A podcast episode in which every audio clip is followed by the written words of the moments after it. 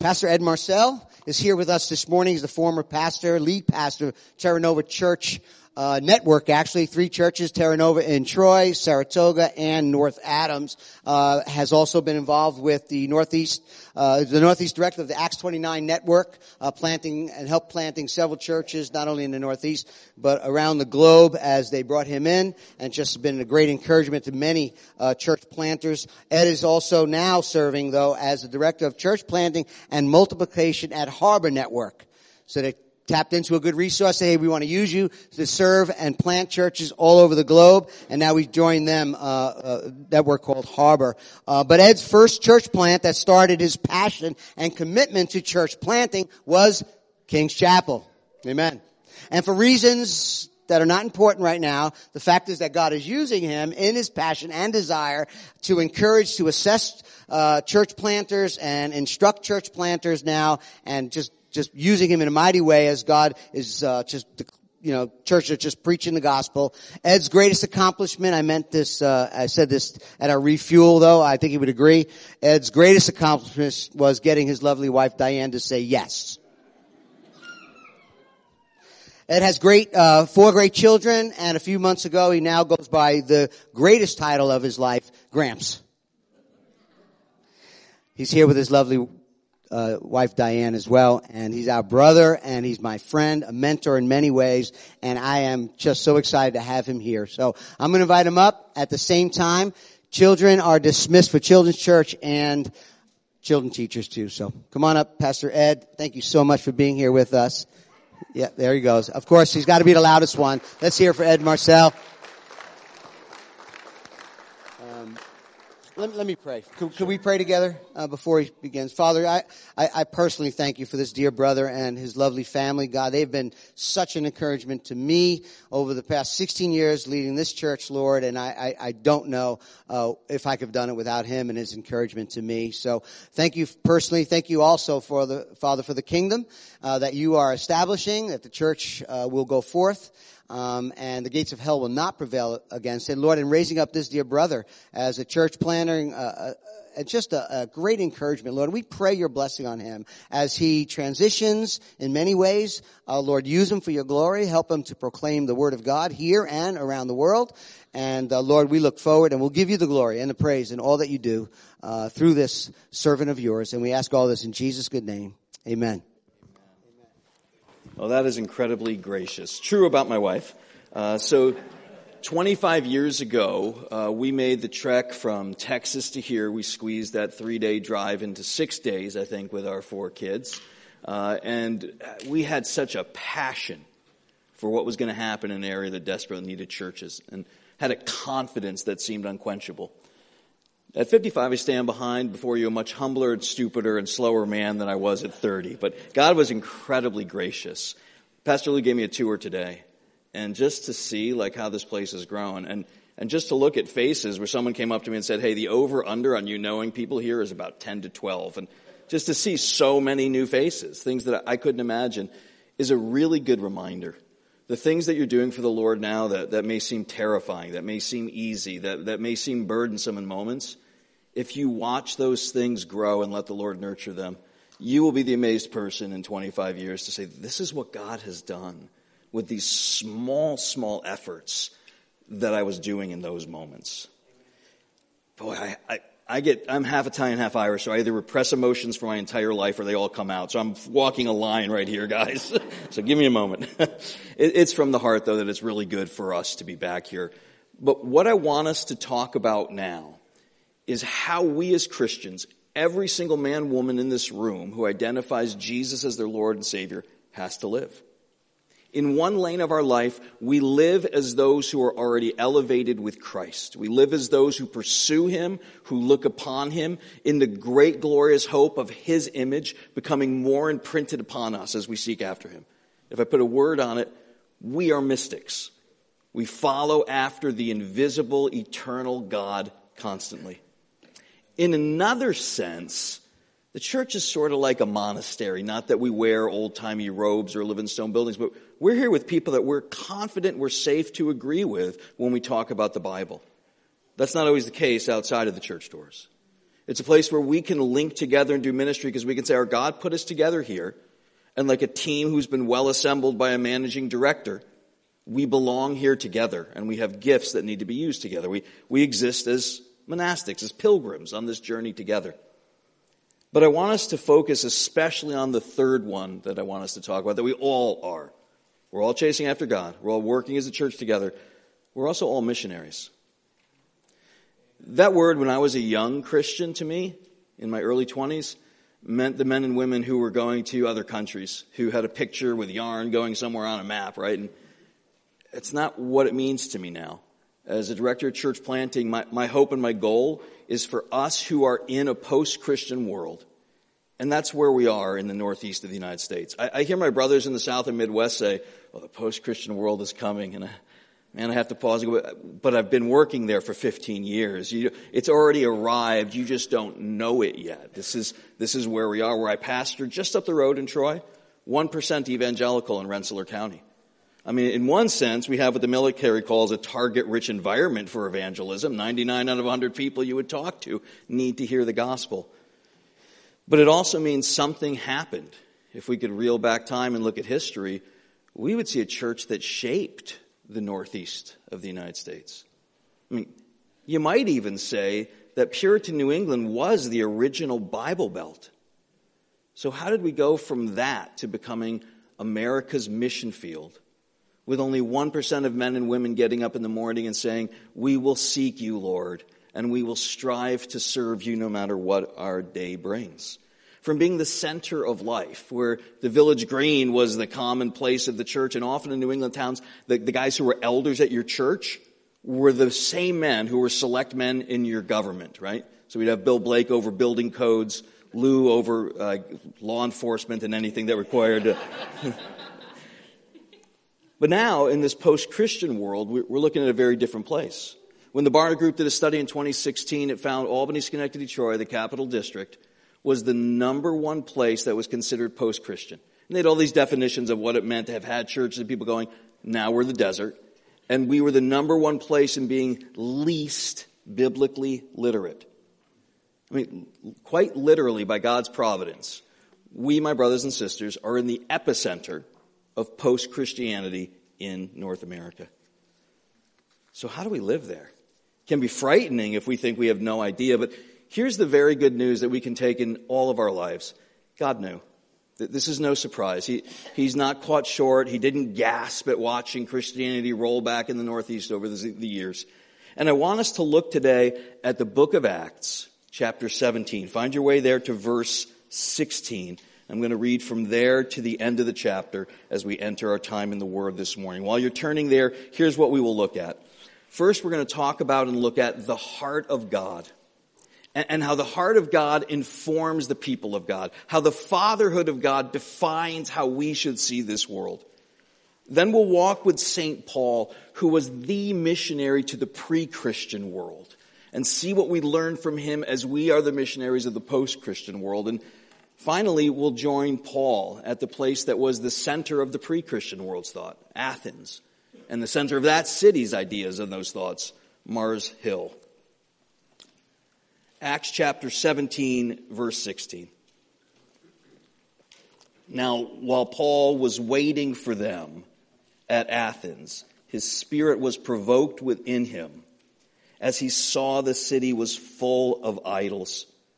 So he reasoned in the synagogue with the Jews and the devout persons and in the marketplace every day with those who happened to be there. Some of the Epicurean and Stoic philosophers also conversed with him. And some said, What does this babbler wish to say? Others said he seems to be a preacher of foreign divinities because he was preaching Jesus and the resurrection. And they took hold of him and brought him to the Areopagus, saying, May we know what this new teaching is that you are presenting for you bring some strange things to our ears. We wish to know, therefore, what these things mean. Now, all the Athenians and the foreigners who lived there would spend their time in nothing except telling or hearing something new. Huh, what would it be like to live in a trendy country, huh? So Paul, standing in the midst of the Areopagus, said, Men of Athens, I perceive that in every way you are very religious. For as I passed along and observed the objects of your worship, I found also an altar with this inscription to the unknown God.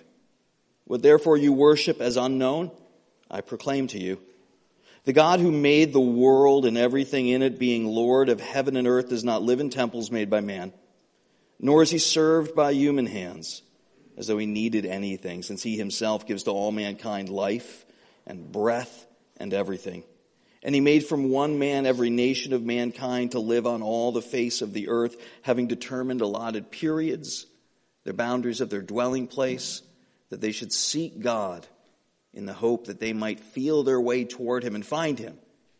Yet he's actually not far from each one of us, for in him we live and move and have our being.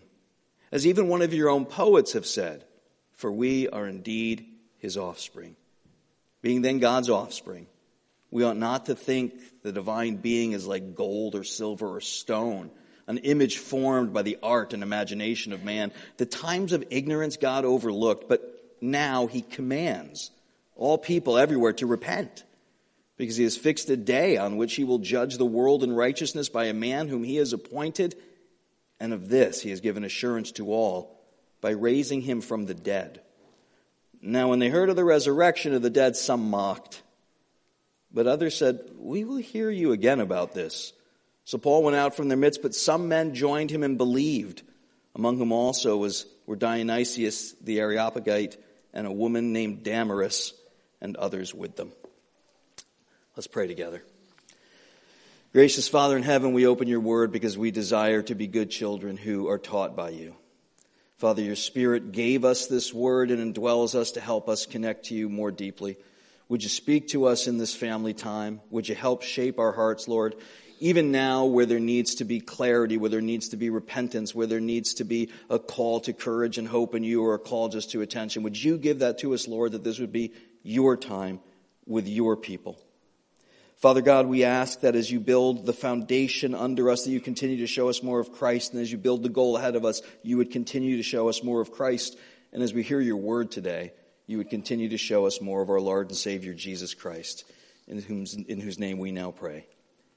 Amen. We saw in one of the slides of scripture that came up in Matthew 28 the, the Great Commission that calls all the disciples of Jesus to, while they're going about this world, to make disciples. It's the New Testament call for us to be missionaries. If you don't know it, you should be familiar with that in Matthew 28. It's worth looking up, spending some time reading. It will help you reorient your life a little bit. If you know it, sometimes we need to get even a little bit behind that and realize this call to be a light and a missionary to this world was not just a Christian invention. It's the heart of God that goes beyond him and extends that grace and knowledge of himself. And it was true for the people of God in the Hebrew scriptures, the Old Testament as well. That they were always called to look outward and follow and give to the other. Abraham, the, the first pilgrim, the father of faith, the one who knew what it was like to leave the things with which he was comfortable, to move aside from the known and the controlled, to follow God into places unknown. That guy was told, You will bless all nations by what you're doing. It was never isolated. It was never just about him, never just about what he had. It was about everyone. Under Moses in the Exodus, in Exodus 9, 14, and 16, it, it gives a purpose that the Egyptians, the ones who were persecuting the people of God, would know him and that his name would be proclaimed in, quote, the whole earth. And it worked. When they're leaving in Exodus 12, it says there's a mixed multitude along with the people of God, along with Israel who are following after. You guys are in Isaiah. Think about what the great prophet says in Isaiah 42 and repeats in chapter 49 that the people of God were meant to be a light to the Gentiles, to, to all the others. They were meant not to hide from them, though we know Israel could commonly end up in that trap of saying it's different and scary to be talking to the nations who don't fear you, so we're going to step aside and just love that we get to know you. But he told them to be an unconstrained light to all the nations. You see, this was always the heart of the Father. And if we learn anything about God in Christ, it's that Christ always amplifies and helps us to understand the heart of the Father. That's part of the greatness of the incarnation. So Lou told everyone that I do have a grandchild right now. He was, he was named for me. He's Eduardo Francesco Lyle. My, my daughter didn't marry an Italian, so I realize it ends a little differently than it begins. But it's wonderful. And there are times you just try to connect with him even though he's months old. And I'll, I'll take out the, the ukulele I have and just play notes because he'll look. And I'll do anything to get Eddie to look at me, right? To say, Eddie, I love you. You're my boy. Understand the incarnation is God doing that with us that he stooped to the lowest level he could imagine. I will become just like them. I will look them in the eye and declare myself to them with every word and every motion in a way that they can understand the invisible God in flesh with them. And Jesus said, when you follow me, you're meant to be like a city on a hill that is a shining beacon, a place that you can see from a long way off and be able to say there is hope there, there is light there. You not, not a literal city. You and I are meant to be those lights to people in this world that they can see us and say, there is hope in the living God as we center on Him. I, I personally have come to believe something about everything we believe as Christians. So if, if you study theology and open up a systematic theology book and have all the names of all the stuff, right? Anthropology, the study of man, hamartiology, the study of sin, ecclesiology, the study of the church and then somewhere would have Christology. I don't think they meant to say these were all equal because here's what I believe now. I'm convinced all those theologies are really just branches of Christology. That if we understand Jesus, we understand how the church works. If we understand Jesus, we understand what mankind is supposed to be. If we understand Jesus, we understand the severity of sin. If we understand Jesus, we understand theology proper and the Father. If we understand Jesus, we understand missions. So let's look to Jesus for one second as we talk about being missionaries in a post-Christian world. In John 1:14, you can go ahead and flip back there. It's the book right before Acts. John will write his gospel and he begins with sort of a, a cosmic refresh from everything from creation to now. And we'll say this in John 1:14, the word became flesh and dwelt among us, and we have seen his glory. Glory is the only son from the Father, full of grace and full of truth. In that one verse, I think he gives us God's plan for being missionaries in Christ. Presence. He dwelt among us. Literally, the Greek word is the same word used in the Old Testament Greek translations for the word tabernacle. And if we were the Jewish people of the Old Testament, the tabernacle has our heart and mind.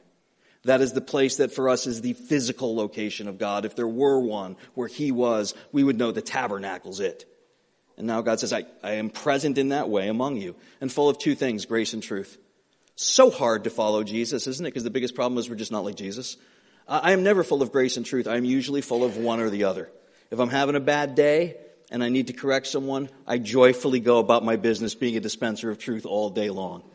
If I'm feeling particularly vulnerable myself, boy, am I a good person to come and talk to Grace about. Well, we all need help sometimes. Jesus is full of both constantly. Presence, grace, and truth. I think that's the primary means for any missionary in any culture at any time for engaging the people around them. You have to be present. Brothers and sisters, I realize the world has gotten insanely scary. I think COVID taught people two things that the church knew and maybe need to be reminded of. We're not going to live forever here. People were terrified of the idea of death. Remember when they were saying, oh man, there's a 6% mortality rate in Italy? It turned out not to be true, but boy, people were terrified because they realized, oh my gosh, I could die. And my first thought was, you didn't know that yesterday? How did, how, what have you been thinking about this whole time? You've been watching way too much reality TV, brother. We're going to die, and this world is out of our control. But we acted like we didn't know that one either that somehow we believed if we really did the right things in the right way, in the right order, you could make it all work. Have you never had children? I mean, you realize you do things the right way, right reason, right order, and it still doesn't work just like it didn't for your parents. We, we can try so many things, but the base is we have to get out there and be among those who might at times scare us. I mean, look at our European history. When the Dark Ages came, it was St. Patrick and the Christians who went to pre Christian Ireland, a terrifying place full of human slavery, torture, and Druidism. The rest of Europe is hiding in monumental cathedrals saying, we better build bigger, better walls because the barbarians are out there. And Patrick and his boys and girls are out there saying, let's go hang out with barbarians and they're not going to see Jesus. Don't be afraid in these days to the point where you are no longer a light. Don't be afraid where you're no longer on the mission that your God has sent you on. But understand how to do that, to be present in a post Christian world. This is the great treasure of St. Paul. If I switch to my second point, it's the moment we read about in Scripture where St. Paul exchanges the comfort and knowledge he has of the synagogue and the Hebrew system of religious worship to being out in the streets in the Hellenistic world with people who don't even think like he did on any basis of foundation. See, when he's over here in the synagogue, he knows just where to go. He's comfortable. He knows the choreography of any, every synagogue service. He's the one who says, I was a Hebrew of Hebrews. Gamaliel was my teacher. I'm the one who was circumcised correctly. A Pharisee of the Pharisees, Paul. Home court advantage. So when he comes to the Grecian world in, the, in Acts 17, where's the first place he goes? Synagogue. See, before the passage we read today, if I jump back to Acts 17, 1 through 3, it's going to say he's in Amphipolis and Apollonia, and, and as was his custom, it says, there was a synagogue of Jews, he went in, and on the Sabbath day, he reasoned with them from the scriptures, explaining and proving that it was necessary for the Christ to suffer and to rise from the dead, saying, This Jesus, whom I proclaim to you, is the Christ. Does the same thing in Acts 17.10, except in Berea and Thessalonica. We know that sometimes because we, we have that verse maybe in our heads of, ah, the Thessalonians, those were the guys who were more noble than the Bereans, the scripture said, because they searched what Paul said. When they heard something preached, they got after it. They weren't being fed, they were self-feeders who were just taking those tools and using them more deeply. Like, they're exciting Christians. But it's the synagogue.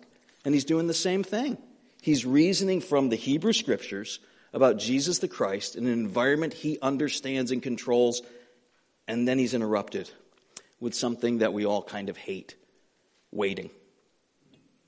It says he was waiting in Athens. I don't know how you are with waiting.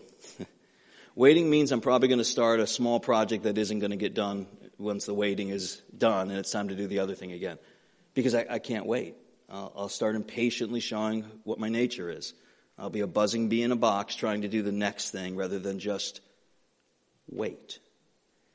And, and if I'm preaching to myself pastorally for you to overhear, I'd say, man, don't be a fool, Ed. Waiting is sometimes God's way of training us to listen to Him for a future that has something in it that we don't understand yet. And Paul finds himself waiting. So while he's waiting, he walks out into the streets. And it says he's in the marketplace talking with people every day. He's following what Jesus' missionary markers are. He's present. He's not hiding. He's like, man, I'm just going to wait. I'm just going to wait for my buddies to get here. I'll have reinforcements. The troops will roll up and we'll hit the next synagogue and we'll keep going on our way. He goes, nope. Still got to be a light. Jesus was present among people who did not welcome him. I can do this. And he walks out into Athens and he starts talking to people. But first, there's an emotional preparation that happened. You may have noticed in verse 16, it says, His spirit was provoked within him as soon as he walked outside. So this doesn't feel or look like what is best for them, what reflects God. Hmm, that doesn't feel too far off from today these days. That you can walk around the world, pick up your newspaper, scan your net, and say, This doesn't look like what I think God would have for us right now. But what doesn't he do is as fascinating to me as what he does do. He doesn't start yelling at people. He doesn't start screaming, repent. He doesn't open angry websites that say people who worship idols can go to hell. He, he doesn't do that. For him, his heart being provoked is more about a heart that's broken because he knows for each one of them what good things the Father has for them. He's not mad at them. They're prisoners of war. The scripture will say they've been blindfolded by the enemies. If people are wearing the same uniform as you, the image of God, and they're blindfolded, that usually means they're, your, they're prisoners, not your enemies. So you try to free them. And that's the emotional response. Sometimes we can get caught up being so angry that we think the other people are our enemies. That's not missionary thinking. That's not Christian thinking. They're deceived by the deceiver. Satan's your enemy because he's the enemy of the Lord. You need to be provoked for their good. He's sent by Jesus to go out to be this kind of missionary. But he's also the kind of missionary who takes time to be engaged with his mind, not just his heart.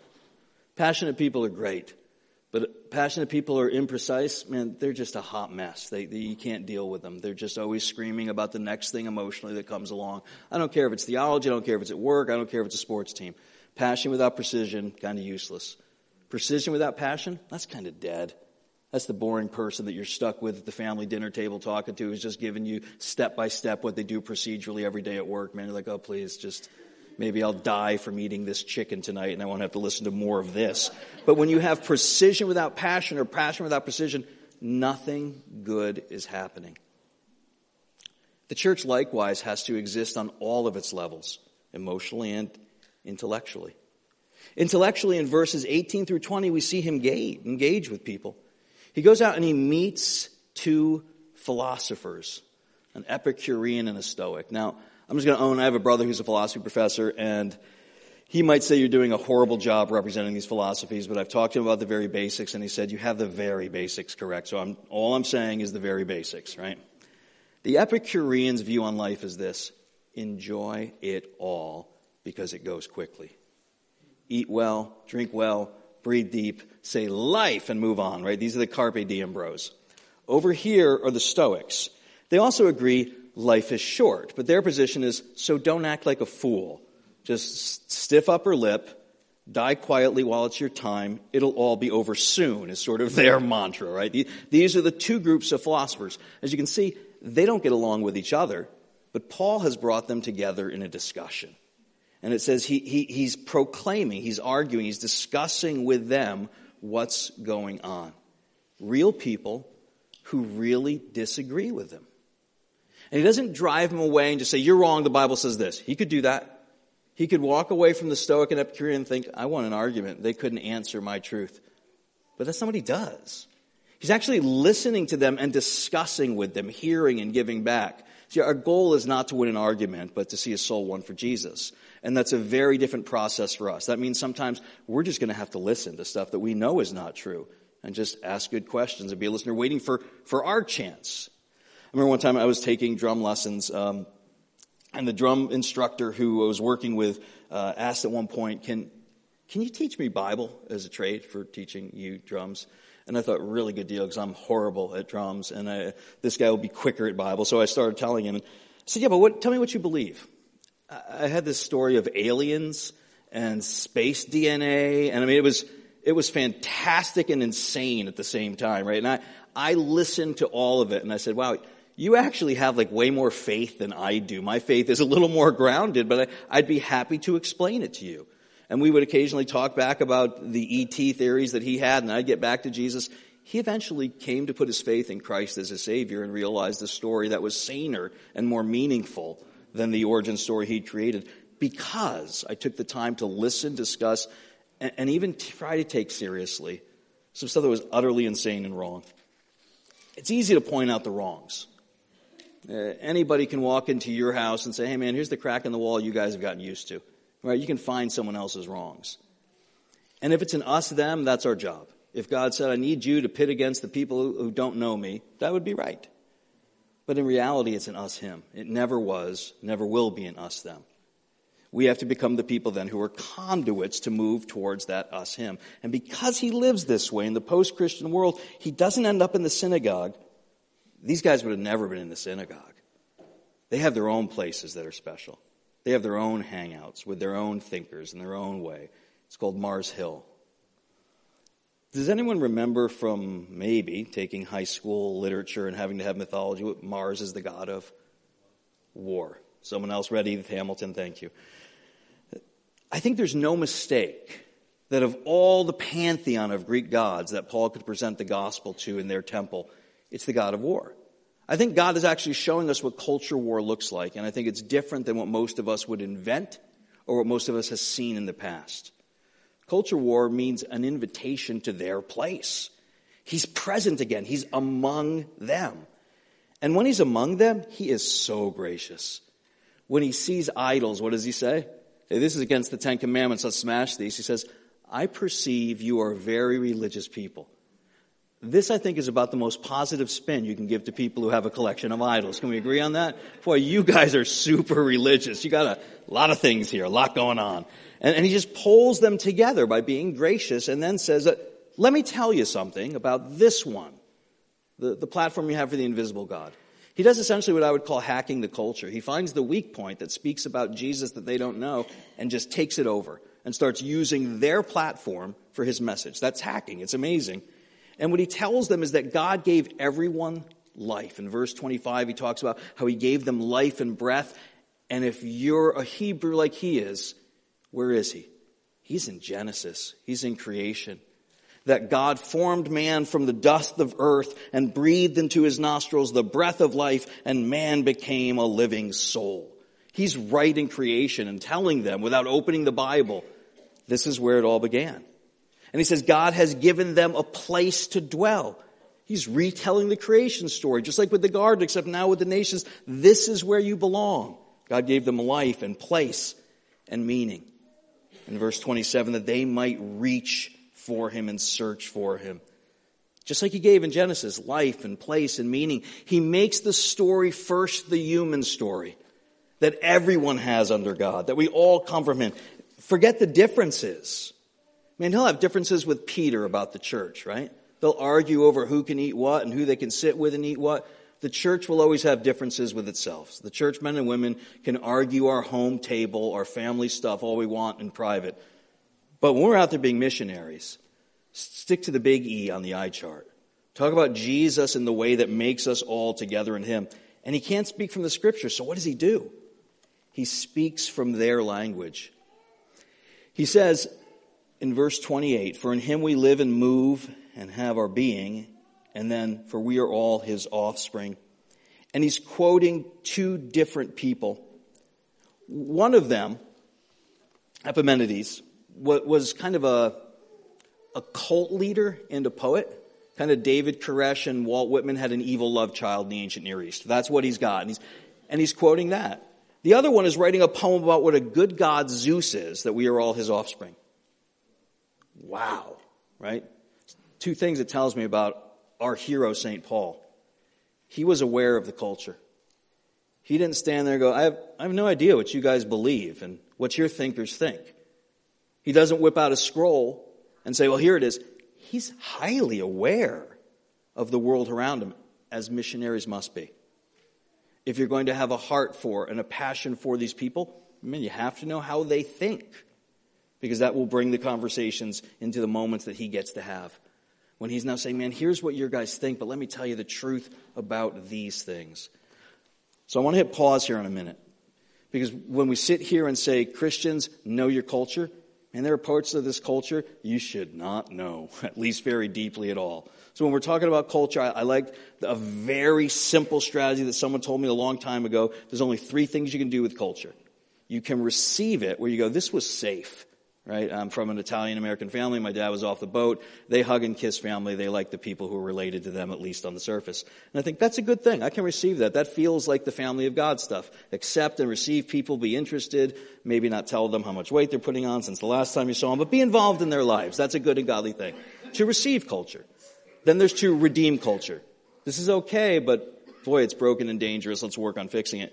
And then there's to reject stuff. This is just purely satanic. This looks nothing but evil. I can't be a part of that. that that's the ways we kind of navigate and conduct ourselves through there. But Paul has taken these pieces of their thought and allowed truth to enter through.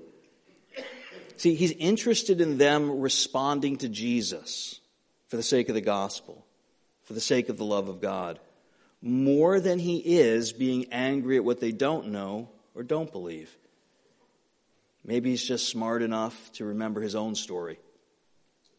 When he was persecuting the church once and would have continued doing that, believing that was his rational, best duty to his religion and people. Maybe we've forgotten our stories sometimes, and that's why we're less gracious. Maybe we forget how undeserving of anything but God's judgment and condemnation we were, and so we've become slightly arrogant when we stand next to other people.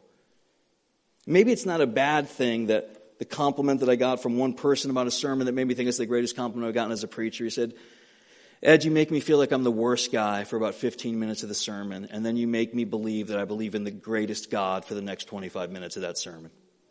And maybe if we believed that, we would be the kind of gracious missionaries who could walk with these people again and get the results that Paul got, not by correcting their theology, but pointing them to Jesus. Here are the results. They're mixed. It says some mocked him. They laughed at him. If you're too thin skinned to have people make fun of you, you won't very well follow your God. The mocking that Jesus took for being the Son of God and King of the Jews, it's epic, man. I mean, if you grew up Catholic, it's just in the stations of the cross. You kind of have to walk that with your grandma every year. I mean, it is epic. Mel Gibson made a movie about it. It's epic. You're going to get mocked sometimes. But if you can't deal with that, you know, just say, I don't really follow Jesus very well at all, and we'll try to help you out. But understand, some people are going to make fun of you because of what you believe. Then there are these people who want more. Oh, thank God to be the Christians who are there when people want more. I sure did. My wife's pastor would drive an hour to come talk to me because I just had stupid questions like, if time is wave and light is wave, where does it go? And he said, man, that is a great question of quantum physics. So Jesus came to earth and he lived a sinless life. It's not what I asked, but he just, he just kept the spotlight on Jesus for me the whole time, realizing I was a young idiot. But it's important for us to be able to those people who want more and be there for them. The conversation isn't over, they keep it open. Aren't you grateful for those people in your life? And it says, some believe. If it's a movie, it follows Paul, the camera. It tells us what he does next. But boy, I'd love to know about Dionysius, the Areopagite. God didn't leave Athens empty. He puts a man there who's from that collection of philosophers who discover things, who believes now. And Damaris, man, for a woman to be on Mars Hill, she is a queen. I mean, she's just a smart, savvy woman, and she believes. And so you've got almost like a new Adam and Eve there in Athens, right? Paul moves on, but there are people who are left there. We don't know what happens, but we know Jesus was with those people. The Spirit indwelt those people. We know throughout an America that's filled with controversy and quarantine that Jesus has never been on lockdown once, that he has been out and among us, the church, the entire time. We know that a culture that may want to cancel his beliefs, he will not be silenced through his church. And so we, the missionaries, have this moment. What I want to do is just encourage you in all three of those places of your walk that I talked about this morning place where you're a mystic and seeking after your God, because that's the thing that's going to fuel the rest of your life to, to be the church men and women who love each other well and serve each other as brothers and sisters. But by the grace of God, we need to step out into a, an area that is post Christian, 1% or less of ours, and be people who are graciously present to speak truth and grace in this culture at this time. Let's pray together. Our gracious Father in heaven, we humbly thank you that you gave us life that, that you deigned to form from dust, from the lowest stuff on the earth, us, but you gave it something from the greatest, your breath. Lord, breathe into your church again the breath of life. Father, my prayer is for myself that you would teach my heart, Lord, to desire to be present, and for my brothers and sisters to desire to be present with those who are broken. Provoke our hearts, God. When we're there, God, give us presence that is immovable, that we would stay with people even if they suffer, even if they defy us, even if they mock us. And Lord, give us grace as we speak truth and give us courage to speak truth where we need that in the moments where we would hide behind just sweetness and grace. Make us more like Jesus, Lord, I guess is what I'm praying. It's in His name and by the power of the Holy Spirit that we ask such a bold and miraculous thing as that. Amen.